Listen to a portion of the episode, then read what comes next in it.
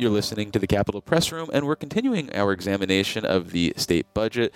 Now we're turning our attention to funding in the $229 billion spending plan that specifically addresses the needs of families and their kids. To do that, we're joined by State Senate Children and Families Committee Chair Jabari Brisport, a Brooklyn Democrat. Welcome back to the show, Senator. Always great to be here, Dave. So, I want to start with some good news for families, and specifically families with kids under the age of four. Can you explain the change in the state tax code that could potentially benefit them? Yeah, so as of this budget, New York will be extending the Empire State Child Tax Credit to families with children under four years old.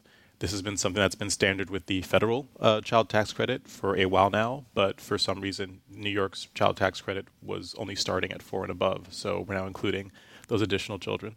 And what's the practical ramification of this? Does this mean we're going to be sending out checks to families? Does it mean their tax liability is decreased? What is the practical ramification of this? Uh, more money in working families' uh, pockets with up to uh, $330 um, per child. And is there an income qualification on this, or will all New Yorkers who have kids under the age of four be able to reap the benefit? All New Yorkers. And when you think now of this credit and its role in combating child poverty more broadly, are you content with what we've finally achieved, or do there need to be additional changes, like an expansion of the benefit that you mentioned uh, currently tapping out at $330 per year? Yeah, you know, where the 330 comes from was a sort of cap of one third of the federal, and that tied to back when the federal was one thousand dollars. So a third of a thousand is 330. Um, and then I think several years ago, the federal government started going up to two thousand dollars, but ours was still capped at 330, even though that's much less than a third of, of the federal amount. So I, I do think we could go further and put more money into it. Does it make sense to go to a third of two thousand dollars? Should we be talking six hundred and sixty-six dollars? Absolutely. Well, let's turn to other highlights in the budget. Anything else that you're particularly excited about that made it into this final spending plan? Yeah, there's been a child welfare housing subsidy that we've been working on for a while, uh, unchanged for the past three decades, that basically um, gives housing subsidies to uh, families that are tied with the child welfare system or you know youth that are aging out of foster care, and it was around $300 for, for decades, and we got it raised to, to 725 um, which you know is is not everything, but definitely will make a huge difference. What's the practical ramification of that? Because, like you said, it's not everything. Uh, will it make the difference for uh, enough families? Is it small enough, though, that it's not going to make a big dent? How do you think about something like this? Yeah, you know, for every single family that it matters for, it counts. So it's just it's a subset of people that um, that need it that are currently tied up in the, the child welfare system or, or the youth that are aging out of, of foster care. And you know, there's there's no apartment that is seven hundred and twenty five dollars um, that you know that's on the market that, that I know of. But you know, for for people that are engaged, you know, engaged or caught up in this welfare system, you know, absolutely minimizing the trauma that their kids might endure is is important. And so making sure that their their housing situation is stable, um, this will help with that.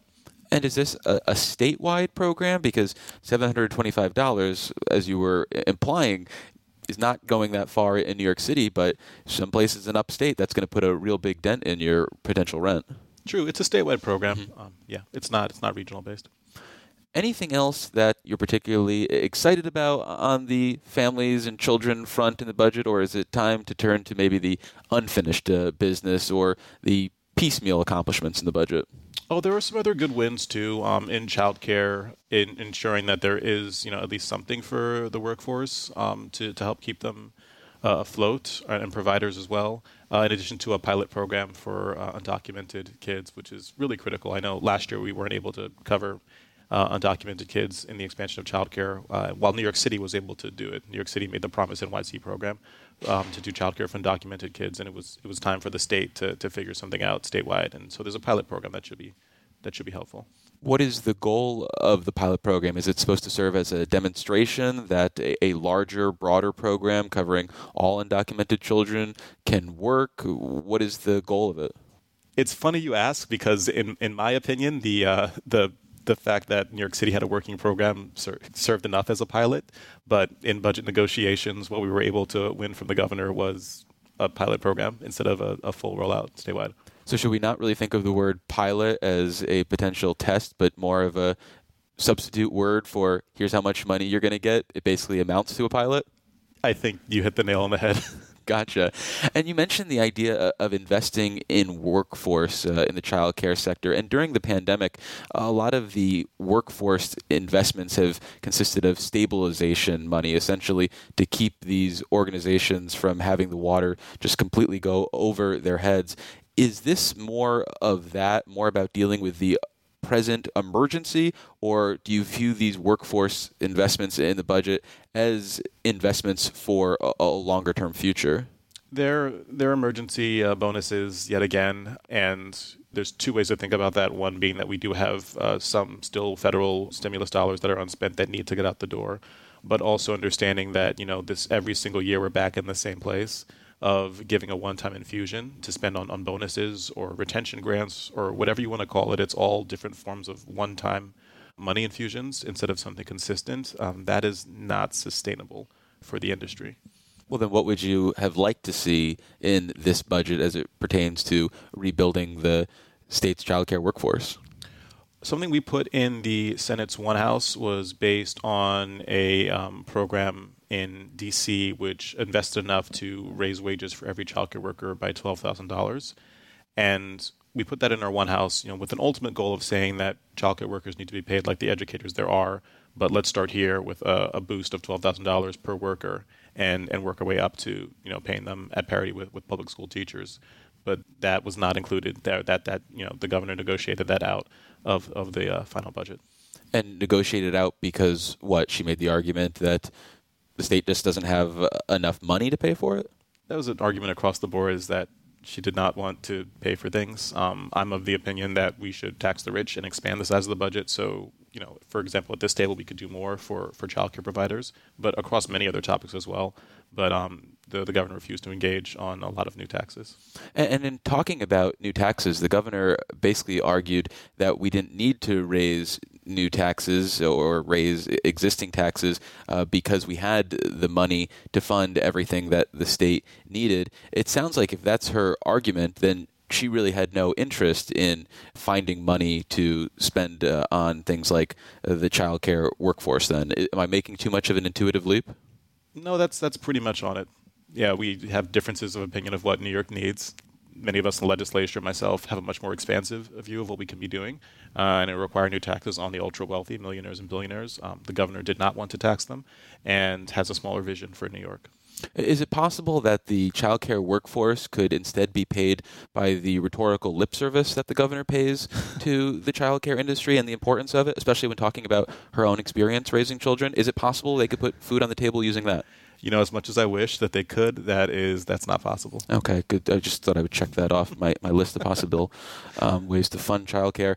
Um, what about the subsidies themselves? Has there been any changes to the amount that families can get to help pay for the exorbitant cost of childcare, or changes to who qualifies for subsidies? Yes. So we went up from 300% of the federal poverty level up to 85% of the state median income in everyday terms. What that means is if you take your typical family of four, two parents, two kids, to qualify for subsidies, you would probably have to have a household income of the mid 80s. Look at you doing math on the fly here. I'm looking at you. That's okay. This is impressive. Keep was, going. I was a math teacher before I was a senator. okay, no need to brag. Um, Keep going. it was it was middle school math, so that's a, a, humble brag. Um, but now it's uh, I think a family that's you know a family of four making it in the, the mid 90s, around 93,000. So that's an increase. Um, and then in terms of the co-payments, I think we account them at seven or ten percent last year, but this year they're going down to one percent. And one of the recurring concerns I've heard uh, about the subsidies is that they are not necessarily reflective of the cost uh, of care, in part because of the way that traditionally we've calculated how much child care costs to provide. Has there been any movement uh, on that issue in the budget or, or outside the budget to actually reset the, the, levels and the way the state thinks about the, the cost of childcare. So maybe we're actually paying something that's more reflective of what it costs. Yeah, not in this budget, but that's critical. I mean, the current amount we pay, and when we're thinking of subsidies, is enough to pay workers less than what they're worth, and in most cases, pay a lot of child care workers minimum wage. So if we're talking about paying them what they're worth and paying them like teachers, then we need to drastically increase the amount we're subsidizing into into the industry. There have been you know various studies, a lot of um, advocacy groups looking into the various costs of what it may be in different models for doing that, and there is no way about it. We we can't just wait for the federal um, government to, to give us you know a certain amount of money. Like it requires New York State to step it up. So in these budget negotiations, the governor was basically holding out for changes to pretrial detention and changes to charter schools and for a little while changes to uh, housing policies in New York. Do you think the legislature should have held out for more action on some of the issues that we've talked about where the funding, you know, falls short of the, the vision that lawmakers like yourself have for addressing things like child poverty? Yeah, I, I, I, do think we should have. I feel like there's still a message being um, lost on, on, the governor of what the, the, root cause of the child care crisis is, which is lack of payment um, or lack of enough pay for, for workers. And you could even hear during her State of the State her accurately claiming that, you know, I think only, she said only 10% of people who qualify for child care um, actually, you know, get the child care engaged in the subsidies and blame that solely on complicated application programs. So that's a part of it, right? There is a, too much means testing. It is complicated, but a lot of the issue is there actually are just not enough childcare workers, and there are literally empty classrooms in childcare centers across the state where providers are saying, "I would like to take on more kids, but I don't have enough childcare workers to teach them." And so you're going to go on a wait list until I get enough teachers. And we can't get enough childcare teachers because they're having trouble staying in the field because it pays minimum wage or, you know, something very, very low.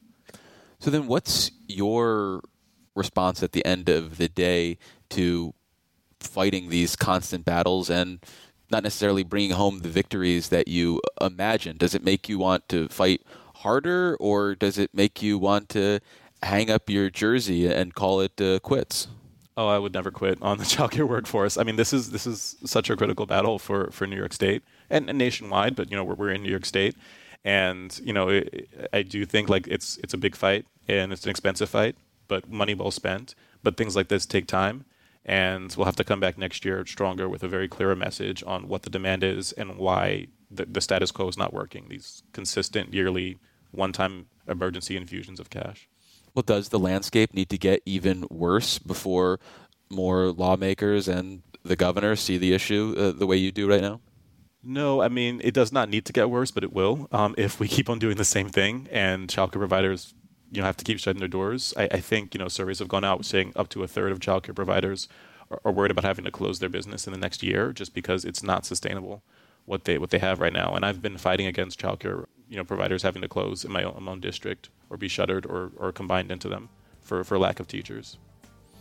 Well, we've been speaking with State Senate Children and Families Committee Chair Jabari Brisport. He is a Brooklyn Democrat. Senator, thank you so much for making the time. I really appreciate it. Thanks, David. Appreciate it. And for more Capitol Press Room content, visit capitolpressroom.org or wherever you download your favorite podcasts. And if you listen to us from an Apple device, make sure to leave us a rating and a review so it helps other people find the show.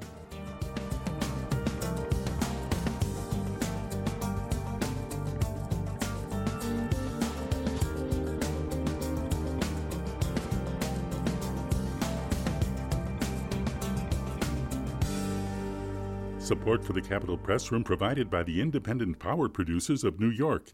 IPPNY's annual Clean Energy Spring Conference and Showcase is set for May 9th and 10th at the Albany Capitol Center. More information at ippny.org.